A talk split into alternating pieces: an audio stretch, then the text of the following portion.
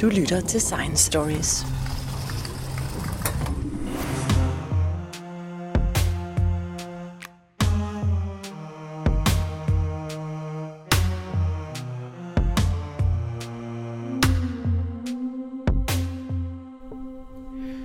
På grund af coronanedlukningen er denne Science Stories podcast optaget via telefonnettet, og jeg beklager derfor lyden, som kan være lidt skinger. Nu har corona og mink stjålet dagsordenen i meget lang tid, så medierne har en tendens til at glemme nogle af de andre store problemer, som venter lige rundt om hjørnet. Det jeg tænker på er planetens grænser for vækst, og jeg har fået fat i professor Catherine Richardson fra Københavns Universitets Sustainability Science Center for at høre om, hvad det er for nogle grænser, vi taler om, hvor vigtige de er, og hvor store problemerne er.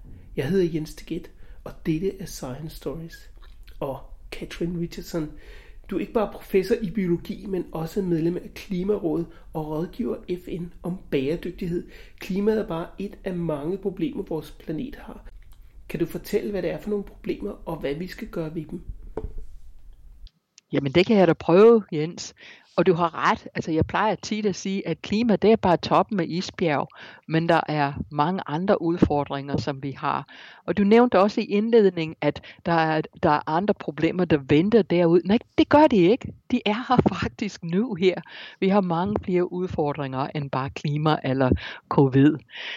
Sagen er nemlig, at vi mennesker øger vores velstand eller vi bliver rig, kan man sige, ved at bruge jordens ressourcer. Vi tænker meget på, altså, at det er fattigdom og adgang til mad og adgang til vand og adgang til uddannelse, der forbedrer vores tilstand. Men stort set alle disse aktiviteter, de købes med at bruge jordens ressourcer. Og når jeg siger jordens ressourcer, så bruger jeg det meget bredt. Folk tænker som regel på, altså nu går vi ud og graver noget kul, eller nogle metaller, eller hvad det nu skal være. Men i virkeligheden er det også de træer, vi fælder. Det er de fisk, vi tager ud af havet. Det er den jord, som vi omdanner fra natur til, til landbrugsjord. Og det er faktisk også, når vi bruger jorden, havet, atmosfære eller baghaven som en affaldsdepot. Og helt klimadiskussion er i virkeligheden et spørgsmål om, at vi har en affaldsdepot i atmosfæren, som vi bruger for vores drivhusgasaffald vi deler den ressource med alle andre mennesker på jorden. Og når politikere siger, at vi skal ikke lade menneskeskabt global opvarmning være større end halvanden til to grader over det, der var inden den industrielle revolution, så er det en forholdsvis let opgave at gå tilbage til skrivebord og regne ud, hvor stor er den affaldsdepot, som vi har. Og det har forskere jo gjort. Og de er kommet tilbage og sagt, okay, den er så stor, og den er overhalvfyldt, og vi ved lige præcis, hvem det var, der brugte den første halvdel af, af ressourcen. Nu er den politiske diskussion en om, hvem skal have rettighed til at bruge den sidste halvdel af den ressource. Så det var så klima, hvor klima er et affaldsproblem og, og et ressourceproblem. Men der er mange andre typer affald, som vi smider i naturen. Og der er mange ting, vi tager ud af naturen. Hvordan skal vi altså regne ud? Nu har politikere som sagt, de har sat en grænse. De har sagt, hvor stor er ressourcen. Hvor meget, hvor meget af, af den, den affaldsdepot kan vi fylde i atmosfæren, uden at det underminerer vores fremtidige udvikling. Men hvad så med alle de andre ting? Hvor meget skov kan vi fælde? Hvor meget vand kan vi bruge? Altså, hvor meget forurening kan vi putte i, i luften og, og i vand? Og det er præcis det, som vores forskningsarbejde planetære grænser egentlig handler om, hvor vi forsøger at gå ind og sætte grænser for, hvad er en, hvad er en sikkerhedsniveau. Hvis vi holder vores forbrug af de her ressourcer inden for et vis niveau, så burde vi kunne egentlig sige bort fra, at der er en stor risiko for, at vi underminerer vores, vores videre udvikling. Så vi har udfordringer på mange fronter, altså, og de skyldes alle sammen, at vi tager, vi tager ressourcer ud af naturen og bruger dem, eller at vi putter affald ind i naturen. Og klima er bare et affaldsproblem. Et af mange. Men de her forskellige problemer, hvordan vægter man imellem dem? Det er vel ikke så nemt at beslutte sig for, at en forurening for eksempel er vigtigere end biodiversitet. Hvordan gør man det? Og er, er der nogen mulighed for forskerne, de kan komme med input til for eksempel den politiske diskussion? Hvordan, hvordan tager man de her politiske diskussioner? Uh, hvor du rører ved noget meget, meget spændende der, Jens. Fordi når du siger prioritere, så går du ud fra, at det er muligt at tage alle de her udfordringer og putte dem i deres eget kasse, og så rangere dem i forhold til, til deres vigtighed. I virkeligheden er alle de her udfordringer, de er forbundet. Så der er interaktioner imellem dem, og det betyder, at vi kan ikke sige, okay, vi klarer lige klima først, og så vender vi om, og så tager vi det næste. Og hvorfor kan man ikke det? Fordi hvis man bare vil se på klima, så vil det måske være en meget god idé at, øh, at bruge en masse biomasse i vores energisystem, i stedet for at bruge olie og, og gas. Problemet er, at biomasse altså er faktisk, det kommer fra skov og, og andre, det kommer fra naturen. Og der er andre, der har behov for naturen. Det vil sige, at al vores biodiversitet har behov for, for, for naturen. Så vi kan ikke bare løse problemet, det hedder klima, uden at skælne til de andre problemer, som, som også er påvirket. Og hvorfor skulle vi være interesseret i biodiversitet? Jamen altså, igen, biodiversitet, det som, det, det som levende organismer gør for mennesker, de økosystemtjenester, som man taler om i FM, man regner med, at det, de, de, de tjenester, som kommer derfra, svarer til 30-50 procent af verdens årlige BNP. Altså, det, det er utroligt. Vi får, vi får rent vand, vi får altså vores øh, bestyrning af planterne, altså vores landbrug er fuldstændig afhængig af, af, af biodiversitet. Så vi kan ikke bare tage de her problemer for sig, det jeg plejer at kalde for silo eller sektortænkning. Vi er nødt til at tænke i, i systemer og hvordan ting hænger sammen. Og interessant nok, det, de der med verdensmålsætninger, som FN vedtog i 2015. De fleste kigger på de der 17 mål og siger, okay, der er to, der er til mig, og, og jeg skal bare altså, jeg skal bare fokusere på de to.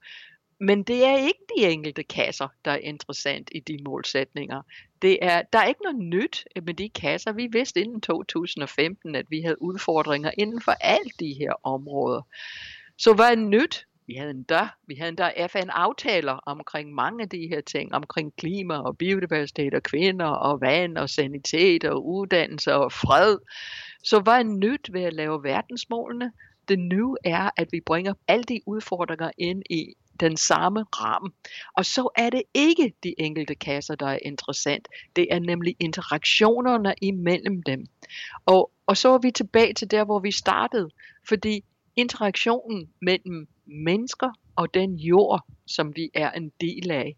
Altså den jord betaler for, altså de, de ressourcer, der er på jorden, betaler for vores menneskelige udvikling.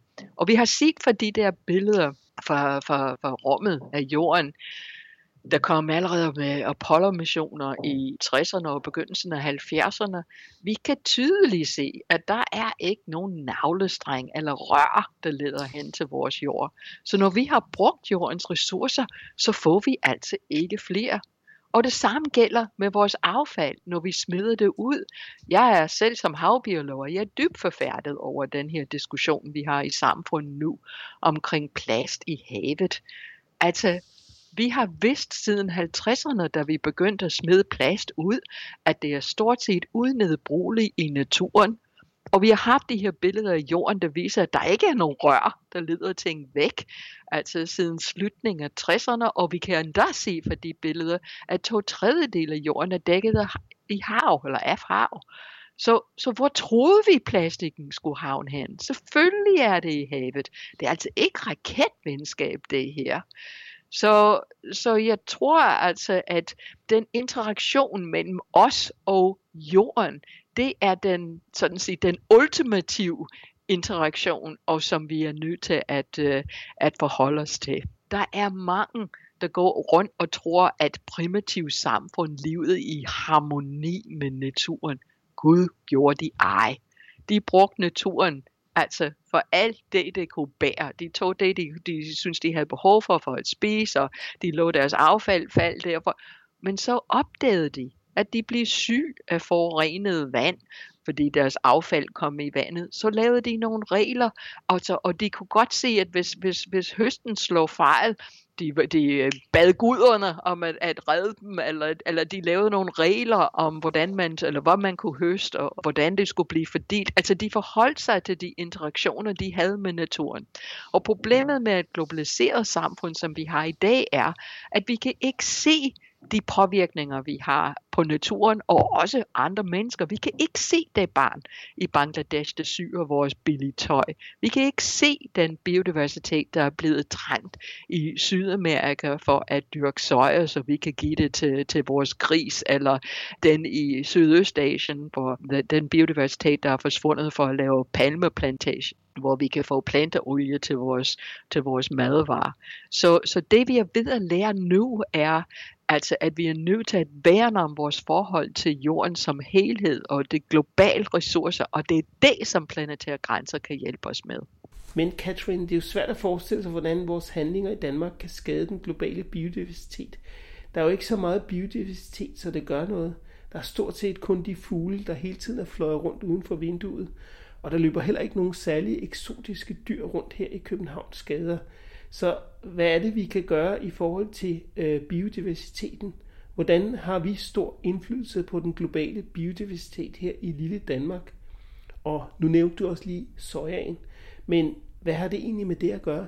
Jamen altså, altså du siger, at det her er svært. Hvem sagde, at det skulle være let? Men altså, det er i hvert fald ikke svært at få øje på, hvor vores livsstil i Danmark har at gøre med biodiversitet i hele verden. Fordi vi siger gang på gang, at øh, hvis alle mennesker skulle leve med den levestandard, vi har i Danmark, så har vi faktisk behov for 4,2 jordkloder. Det vil sige, at de ressourcer, som vi bruger med de ting, vi importerer osv., hvis du omdanner det jord, der var nødvendigt for at producere dem, og det kan være øh, altså, altså til alle former for vores import, så, så bruger vi øh, sådan set fire gange. Vi har behov for fire gange den, den areal, som, øh, som som egentlig skulle understøtte en person. Så, så jo, altså vores, vi importerer, de ting vi importerer, har kostet ressourcer andre steder. Og i tilfælde af, af de mange gris, som vi producerer her i Danmark, når vi importerer soja til at fodre dem, jamen det soja skulle altså, altså dyrkes på noget jord. Og det jord i starten var skov, og der var natur, og der var biodiversitet i den skov. Men for at kunne producere nok soja til at efterkomme, vel ikke kun Danmarks, men altså verdens efterspørgsel for soja, så har man fældet en frygtelig masse skov. Og ligeledes, altså det, det er ikke kun altså, gris, der er vores problem. Stort set alle vores madvarer har palmeolie. I vores kosmetik for den sags skyld også har palmeolie. Og palmeolie har gjort det samme i, øh, i Sydøstasien, hvor man fælder, fælder regnskov for at, øh, at lave um, plantager, hvor man kan have de her palmer for at lave palmeolie. Er løsningen så, at vi bare skal spise vegetarisk? Er det os selv hver især, der skal tage de her beslutninger, eller hvordan kan man ændre vores økologiske fodaftryk på verden? Jamen, jeg havde det der med ordet løsninger. Altså, du får det til at lyde som om, altså bare vi finder på en eller anden quick fix, så kan det altså, vil det altid, vi kan gå tilbage til business as usual. Men i virkeligheden kommer vi aldrig tilbage til business as usual. Nu når vi har anerkendt, at det bliver nødvendigt, altså at forvalte vores forhold til de globale ressourcer, så vil vi være nødt til at gøre det for evigt. Altså, vores forfædre for mange tusind år siden opdagede, at de var nødt til altså at forvalte deres forhold til lokale lokale ressourcer. Vi gør det den dag i dag. Og uh, vi gør det på en forskellig måde, end vores forfædre gjorde, men det er ikke noget, vi har kun fikse os ud af. Det skal vi stadig. Og det vil vi altså også gøre i forhold til forvaltning af vores uh, ressourcer på det globale niveau. Og, og jeg hader det her også med, at, at, øh, at, at vi shamer folk. Du er et dårligt menneske, fordi du spiser kød, eller du er et dårligt menneske, fordi du flyver. Det duer ikke. Vi er nødt til alle sammen at begynde at tænke på vores ressourcer, jordens ressourcer, for det det i virkeligheden er. Det vil sige vores ægte valuta.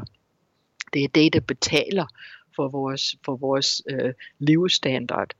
Og, og vi skal starte med at behandle jordens ressourcer på samme måde, som vi behandler vores penge.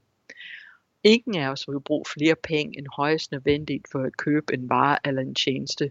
Men vi bruger alle sammen flere ressourcer end nødvendigt er for at opretholde det livsstandard, som vi har. Og, og, og lige nu taler jeg ikke om at, at ændre livsstandard, eller, eller, eller øh, formindske, eller jeg taler ikke om afsavn. Jeg taler bare om, lad os på samme måde, som vi har talt om energi i så lang tid, altså prøve at kun at bruge de ressourcer, vi har behov for, for at opretholde vores livsstandard. Det kunne vi komme rigtig, rigtig langt med. Jeg er, altså jeg er dansk amerikaner eller amerikansk dansker, altså jeg ved ikke, hvordan man siger det, men jeg har, jeg har dobbelt statsborgerskab. Jeg vil flyve. Jeg vil flyve og se min familie i USA. Du vil ikke gøre mig til et dårligt menneske, eller få mig til at tro, at jeg er et dårligt menneske, fordi jeg flyver. Men, men så prøver jeg at kompensere på andre områder, og altså bruge færre ressourcer i forhold til, til det, jeg spiser. Jeg, spi, jeg køber aldrig oksekød. Jeg spiser det, hvis det bliver serveret et fremmed sted, hvor det vil være uhøfligt at have med at gøre. Men, øhm, men jeg køber det ikke selv, og jeg glæder mig over, at vi spiser flere vegetarmåltider om ugen. Ikke fordi det er godt for klima, men fordi det smager godt. Det er ikke afsavn på nogen som helst måde, og det er endda bedre for mig, end at spise så meget kød. Så jeg, jeg er frygtelig ked af den, den måde, at man serveret i Danmark ideen om kødfri dag, fordi at simpelthen at kalde det for kødfri, det signalerer, at det er et afsavn. Det er absolut ikke et afsavn, altså ikke spise kød hver dag. Der, der er rigtig, rigtig spændende vegetarmad, og, og på samme måde tror jeg, at vi skal begynde at tænke på, på en stil, ikke som værende defineret af afsavn, men at vi gør ting anderledes, end vi gør i dag, og vi bruger vores ressourcer hvor vi på en måde, hvor vi respekterer, at de er vores enlige valuta. De betaler for gælden. Men jeg tænkte på, at man vel også er nødt til at hjælpe folk med at ændre kostvaner, så det bliver mere et tilbud, men måske også et vink med en vognstang om at ændre vaner. Måske lige frem en politisk beslutning om, at kød måske er for billigt.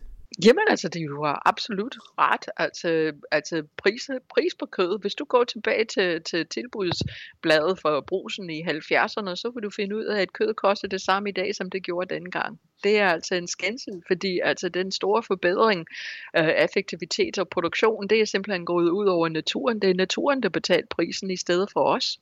Så, så du har ret, altså at vi skal betale mere for at bruge jordens ressourcer. Det vil hjælpe os til at bruge færre af dem. Men du indledte med at sige, at jeg havde lavet nogle rådgivning for, for, for FN omkring bæredygtighed. Og netop den der ekspertgruppe, jeg sad i, vi pegede på, at der er fire redskaber, som samfundet har for at lave den her omstilling, altså hvor vi begynder at bruge vores ressourcer på en mere effektiv måde. Og de fire ressourcer, eller de fire redskaber, er for det første, teknologi skal nok bidrage til det, men, men teknologi kan ikke, og jeg understreger det her, det kan ikke understreges nok, det kan ikke gøre det alene, fordi altså, når teknologi har hjulpet os før i tiden, så er det være fordi vores udvikling har været begrænset af adgang til arbejdskraft og infrastruktur. Og helt ærligt, der er 7,8 milliarder mennesker på planeten nu. Arbejdskraft er ikke et problem. Og de fleste steder også har nok infrastruktur. Det, der er ved at begrænse os nu, det er altså adgang til ressourcer. Og teknologi kan ikke lave biodiversitet. Den kan ikke lave det fosfor, som vi har behov for, for at, øh, at dyrke vores afgrøder. Det kan altså ikke lave energi. Det er termodynamikkens lov. Så, så teknologi kan ikke i sig selv råde både på den udfordring, at vi altså er ved at mangle ressourcer. Så hvad har vi ud over teknologi? Jamen vi har, vi har vores økonomiske system, vi har vores governance-system, som er vores politikere, men ikke kun vores politikere. Det er også, det er også hvad vi forventer af hinanden. At folk bare ikke kommer ind i dit hus og ryger i dag, som de ville have gjort for 30 år siden, er ikke kun et spørgsmål om lovgivning. Det er et spørgsmål om, hvad vi forventer af andre mennesker. Og det sidste redskab, som vi har til rådighed, det er vores adfærd. Og et godt eksempel på, hvorfor du skal bruge alle fire samtidig, er netop det her med vores biler. I EU for cirka 10-12 år siden, så lavede man en lov, der sagde, at standarder skulle være sådan, at biler kunne køre længere på literen, altså end, end de gjorde på et daværende tidspunkt, blandt andet på grund af klima, altså udfordring. Fint, så træder teknologi til, og vi får en mere bæredygtig bil. Det vil sige, at den kan køre længere på liter. Hvorefter vi i Danmark klogeligt sætter priserne ned på biler. Det gør selvfølgelig, at vores adfærd kommer til, således at vi køber flere biler. Og når dagen er om, til trods for at vi fik en mere såkaldt bæredygtig teknologi, så er vores belastning af klima for vores privatbilismen større nu i Danmark, end det var før vi havde den her nu bæredygtige teknologi. Så nej, vores ændring i vores adfærd alene kan ikke gøre det her. Vi er nødt til at kombinere de teknologier, der kan hjælpe os bruge ressourcer mere effektivt, vores økonomiske system, der skal tilskynde os til at, at bruge ressourcer for at opnå det samme effekt. Det er vores rammer, vi, vi stiller for hinanden, både med lovgivning og, og kulturelle forventninger, og, og det er det, vores adfærd, som, som tilsammen kan hjælpe os at lave de her transformationer. Men jeg tror, du har ret, Jens man kan godt se, at ting er ved at ændre sig omkring os. Og, og jeg fokuserer meget i, i min, min forskning på naturvidenskabelige tipping points, altså der, hvor der sker noget meget drastisk ændring i, øh, for eksempel hvor isen forsvinder fra Grønland, eller isen forsvinder fra det arktiske hav men samfundsmæssigt øhm, tipping points også. Det var det, jeg vil sige. Jeg sætter mit led til, at vi får nogle hurtige og drastiske ændringer i samfundet, der kan løse det her. Men Catherine, der er også nogle positive historier. Der er jo for eksempel nogle øh, eksempler på, hvordan man har ændret adfærd og løst et kæmpe problem. Jeg husker for eksempel, da jeg var barn, at alle talte om ozonhullet, der blev større og større og værre og værre. Det har man jo faktisk gjort noget ved.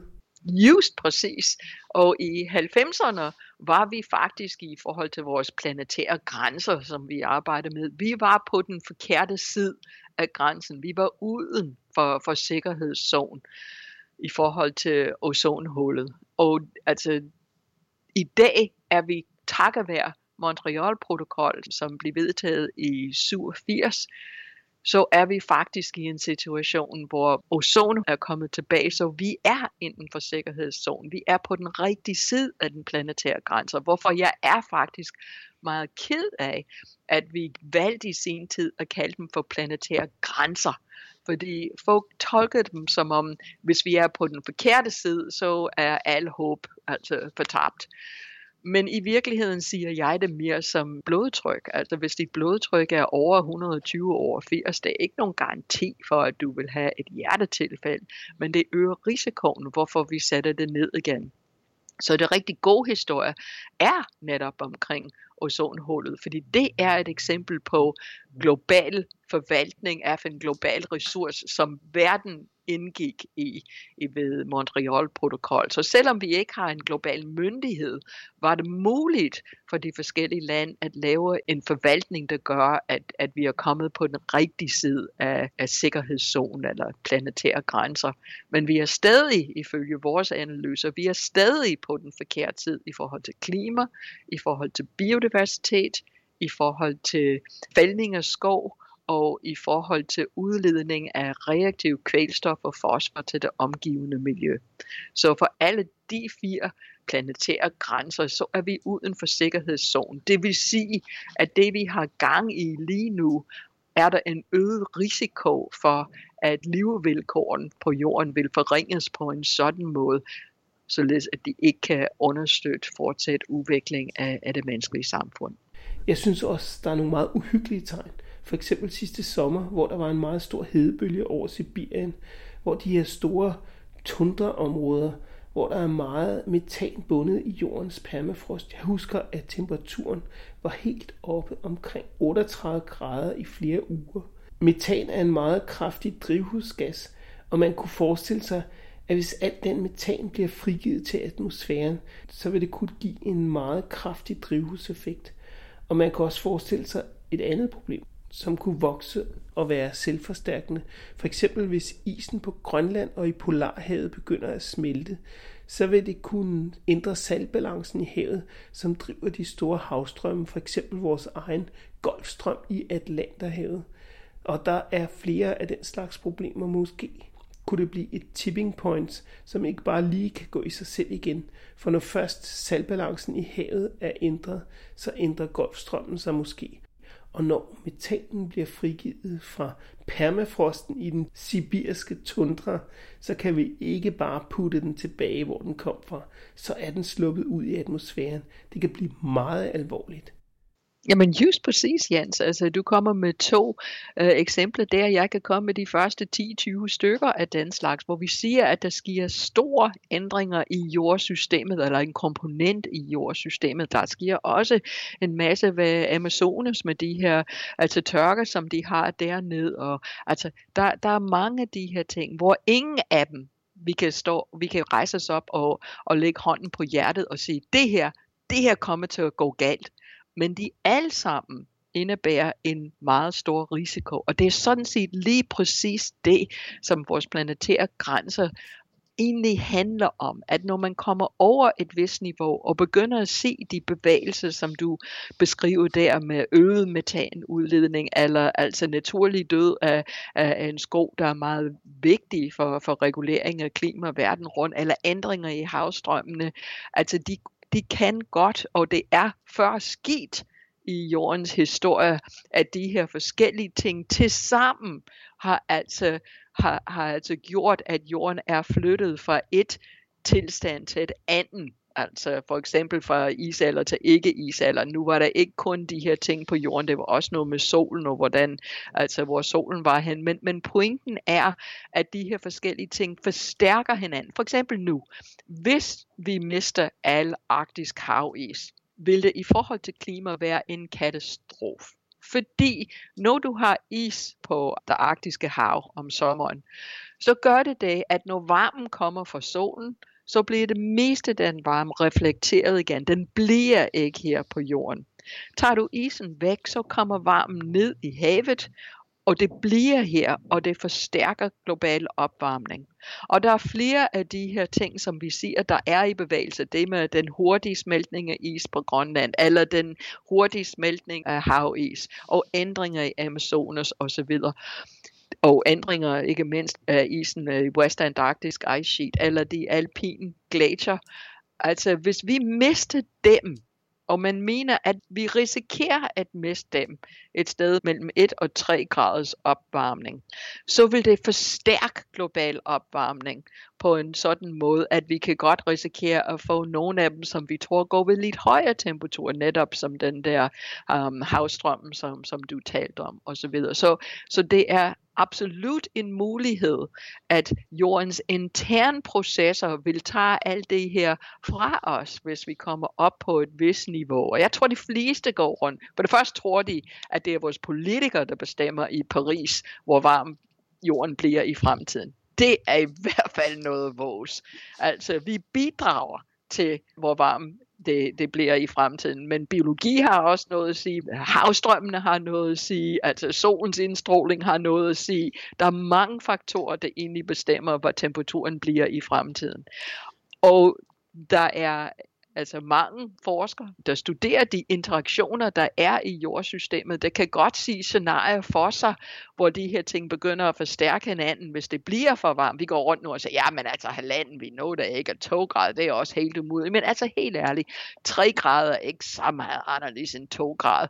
Jo, det kan jeg love dig for, at tre grader er meget anderledes i forhold til to grader, når man er is i Grønland eller is på arktisk havis.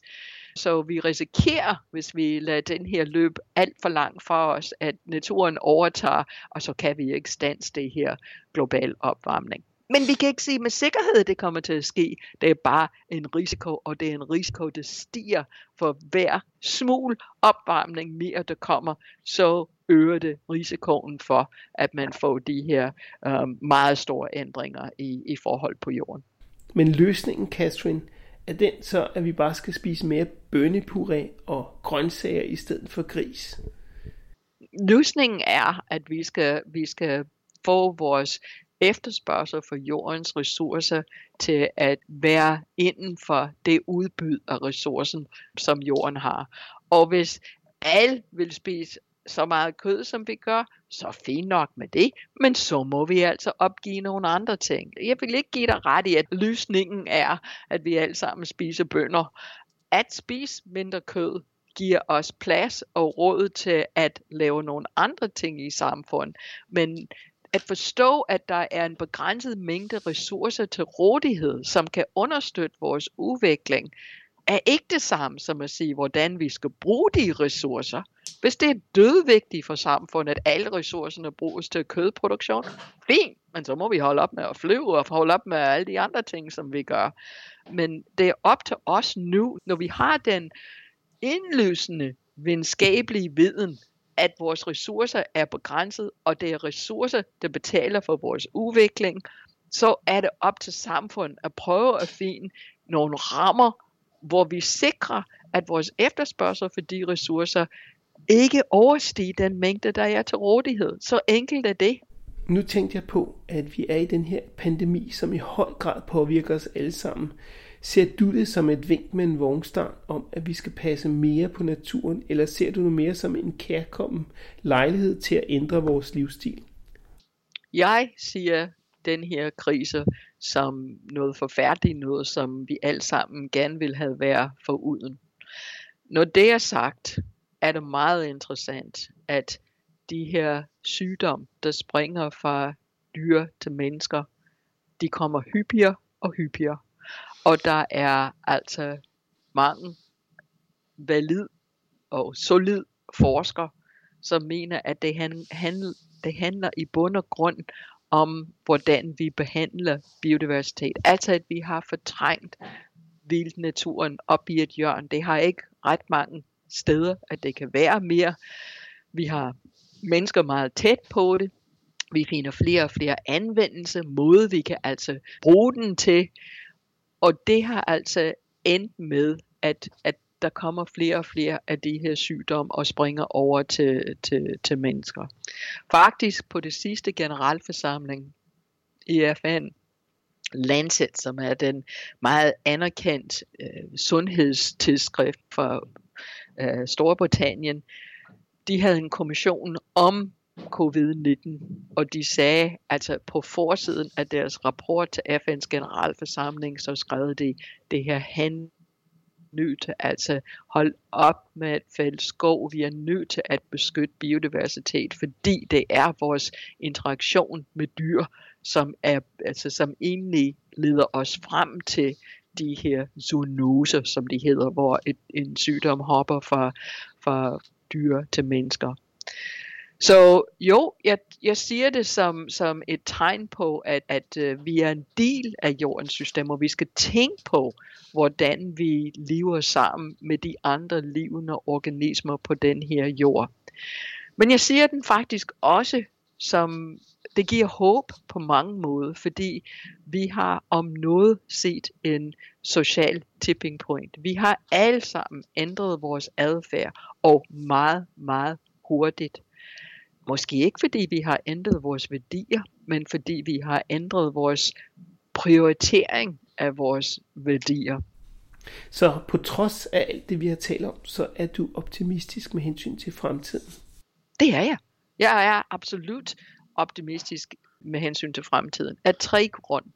Den første er, at jeg kan simpelthen ikke forestille mig, at mennesker vil være så dum, at de ikke vil tage det her indlysende viden og bruge det til noget fornuftigt for at sikre vores efterkommers muligheder for at nyde det liv, som vi har og, og, og har haft.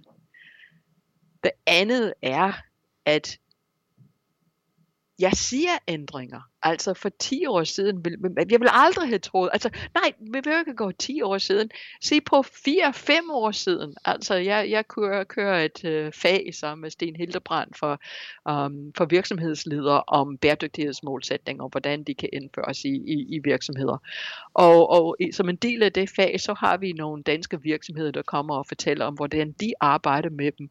Og jeg ser der, jeg har haft nogle af de her virksomheder, har jeg haft nu i fire år. Og den rejse, de er kommet noget på, og de mener det, og de gør det, de gør det sindssygt godt. Altså det vil jeg aldrig have troet for fire år siden. Så der sker rigtig meget, men vi, altså spørgsmålet er, om det sker hurtigt nok, fordi altså, vi ved ikke, hvornår vi løber tør for ressourcer, men vi ved, at det kommer til at ske, så festen ikke kan fortsætte. Så vi har en tidspres, der siger os bare to. Så jeg ser tegn på altså social tipping points. Og den sidste grund til, at jeg er optimist, er, at jeg er mor, og jeg er farmor. Og jeg nægter at tro på, at mine børn og mine børnebørn ikke har en fremtiden foran sig, som, som ligner det liv, som jeg har haft. Tak skal du have, Catherine Richardson. Tak. Mm.